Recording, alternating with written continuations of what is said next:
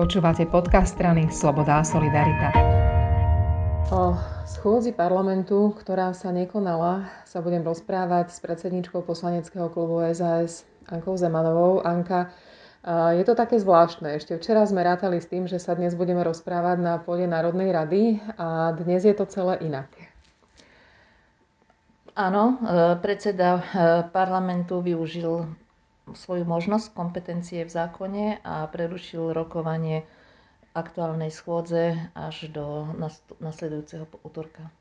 Je pravda, že už minulý týždeň parlament rokoval tak zvláštne. Na niekoľkokrát sa museli otvárať tie rokovacie dni, pretože tých poslancov v rokovacej sále nebolo dostatok. Je ich potrebných 75 na to, aby vôbec mohol parlament začať rokovať. A bolo to tak, že na 2 na 3 krát sa to darilo. Prečo to tak bolo? Minulý týždeň bol poznačený tým, že e, nerokovala e, koaličná rada a stále sú platné také dohody, že pozmeňovacie návrhy, ktoré idú do parlamentu, tak e, musia prejsť koaličnou radou a, a nájsť teda parlamentnú zhodu v kluboch a s, s aktuálnymi ministrami. A vzhľadom na to, že teda tie rokovania neprebiehali, tak pozmeňovacie návrhy neboli odsúhlasené a zrazu prišli na rad v rámci, v rámci rokovania.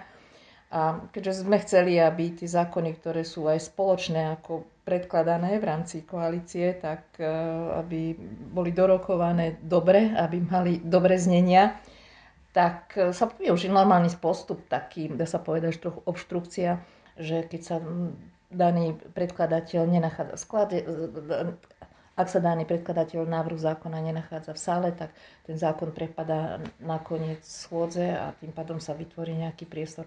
Áno, tým, že toho sa tak nahromadilo a zrazu tá schôdza išla e, veľmi rýchlo, boli tam aj nejaké e, časované vládne návrhy, ktoré tiež e, organizačne neboli dobre načasované, tak naozaj minulý týždeň tá schôdza mohla pôsobiť takým neusporiadaným dojmom. Ale tak to je ako v práci. My sme tam v práci, ale sme pod drobnohľadom kamier a samozrejme opozície, ktorá to opravne nekritizovala. Dnes povedal predseda parlamentu, že najprv treba upratať, až potom bude parlament ďalej rokovať a tá pauza, ktorá teraz vzniká, bude trvať týždeň.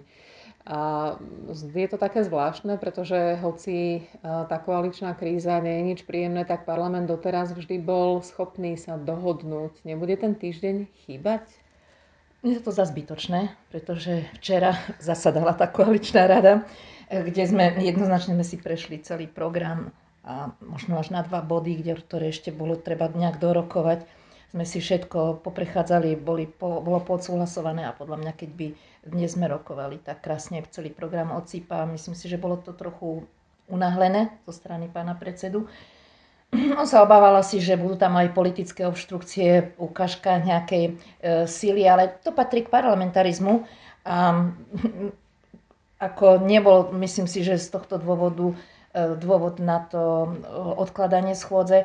A čo ma ešte teda veľmi mrzí, že, že použil slovo cirkus, parlamentný cirkus, Mm, sa mi to nezdajú vhodné slova na predsedu Národnej rady a myslím, že akékoľvek aj hlasovanie, nehlasovanie, využitie obštrukcie alebo neprítomnosti v sále sú legitimné nástroje, treba, treba vedieť akceptovať a trošku ich aj vedieť čítať.